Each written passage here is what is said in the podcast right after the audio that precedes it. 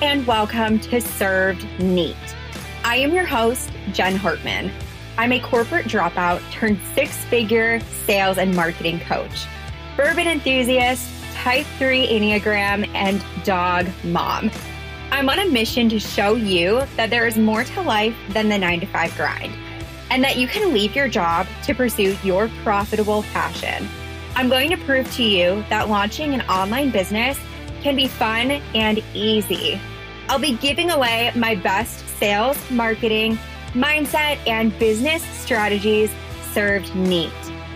Pour yourself a glass of bourbon, have a seat, and let's chat.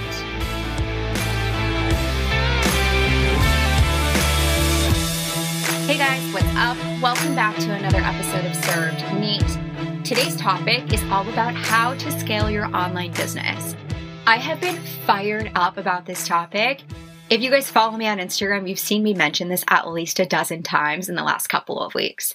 The reason why I am so passionate about this topic is because I see a lack of education around what it means to scale a business versus what it means to grow a business. They don't mean the same thing. I've also seen quite a few business owners talk about how they've officially scaled their business when they reach six figures. And that's not always true because if you spent six figures to make six figures, you're still growing a business. So, in today's episode, we're going to talk about what it means to grow, what it means to scale, why this even matters in the first place, and then I'm going to give you guys a couple of tips on how you can go from growing a brand to finally scaling it. So, to put it simply, growing a business means that your revenue matches your expenses. So if you're making $10,000 a month, but you're spending $10,000 a month, you're still growing.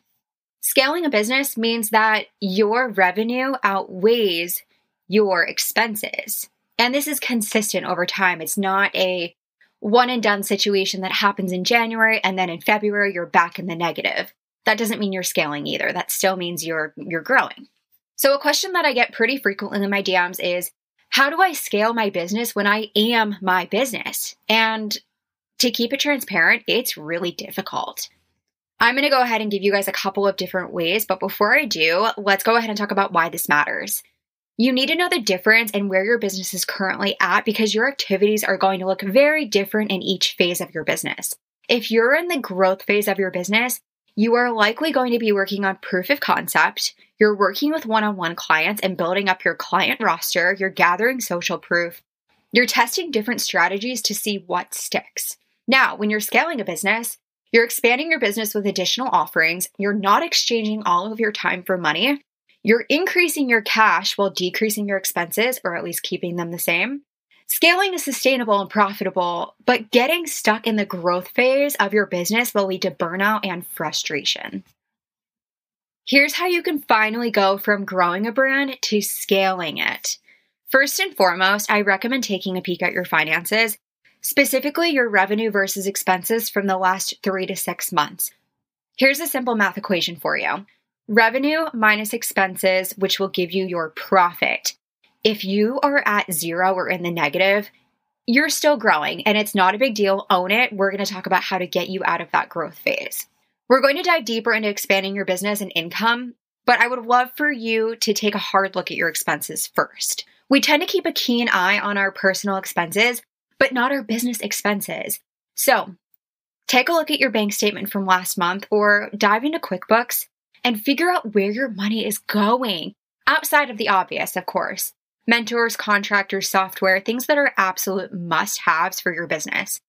I have a question for you. After you look at your bank statement, is there anything that can be eliminated or consolidated? For example, if you are using three different marketing platforms to promote your business every month, find a platform that's all in one, like Kajabi.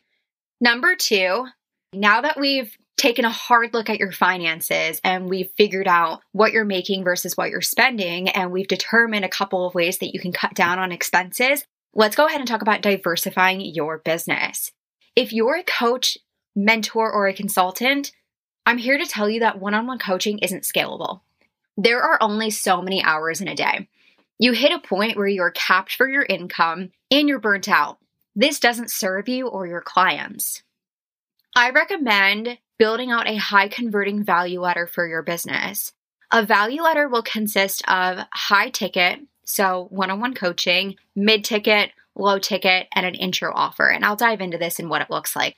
Value ladders allow you to scale your business, improve client retention, increase the lifetime value of your customer, and you're able to make a bigger impact on your clients. One on one is a great place to start, and it's what I recommend for all of my clients to start with as well. You get to figure out what works and what doesn't work before coaching a large group of people. It's also a good way to gather social proof too and make a huge impact.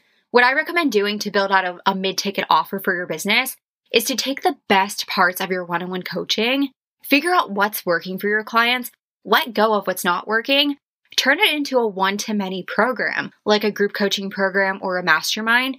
And along with that, bring down the cost of it as well. So if your high level one on one coaching program is $10,000, create a group program for $3,000 or $5,000. Make it more accessible. So, when you have a group coaching program or a mastermind, it allows you to begin to scale your business because you get to work with a group of people at one time. If you had 10 group coaching clients in a program instead of 10 one on one calls, you'd save yourself nine hours per week. That's assuming that each of your calls is 60 minutes. What would you do with an extra nine hours in your week? After you've created a mid ticket option like group coaching, masterminds, I recommend creating a low ticket item Ideally, this would be passive, like a course, templates, or a pre recorded webinar, but there's other options here as well. You could totally do a live workshop or a live masterclass where you can answer questions at the end of the masterclass or workshop. I like to create my low ticket offers by considering what my one on one and group coaching clients all struggle with. Think about what questions or concerns continue to show up during your coaching calls. For my clients, it was lead generation and selling in the DMs. So I turned this into my low ticket offer. I created a six figure sales training, but it might be different for your clients. Your clients might struggle with content creation. They might struggle with technology. There might be something else that they're having a hard time with, but make sure you're listening to your current clients and then go ahead and create a low ticket offer from there. Because you better believe if your current clients are struggling with it, there's plenty of other people in your audience who are struggling with the same exact thing. From there, I recommend creating an intro offer, which could be free. It could be your freebie. So, your freebie could be a free downloadable PDF. You could do a free webinar.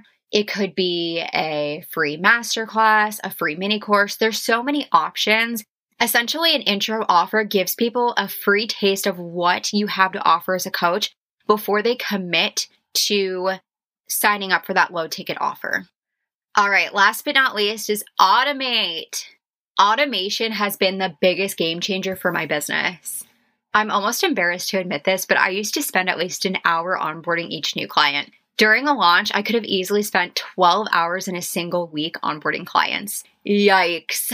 If you're confused about what you could possibly automate, I want you to track your time for an entire week to figure out where you're wasting your time. If you're spending hours onboarding new clients, it's time to build out workflows in Dubsado. Dubsado is a super affordable CRM for online business owners. In this platform, you can collect prospects' information, allow them to schedule calls with you, send proposals and contracts, invoices, and so much more. If you want to save yourself hours of time, you can build out a workflow in Dubsado. And as soon as a client is ready to work with you, all you have to do is click a button and Dubsado onboards your new clients. If you are spending hours and hours of time writing follow up emails to send to prospects, it is time to create an email sequence in Kajabi or another email platform that's triggered after she downloads your latest freebie. Kajabi is my favorite all in one platform, and I 10 out of 10 recommend it. You can host your website on Kajabi, create digital products like courses, build out landing pages, create email sequences, checkout pages, and so much more. I love having everything in one place. If you want to try Kajabi for free, I have a link for you. Check it out in the show notes and let me know what you think of the platform. If you are sick of chasing clients around to pay their monthly invoices, I recommend setting up recurring payments through Stripe. That will save you so much time and headaches and stress and gray hair and all the things. There are dozens of ways you can automate your online business to save you hours of time and allow you to scale, but those are some of my favorite. All right, y'all, just to recap, here's how you can go from growing your brand to finally scaling it. Number one is to take a peek at your finances.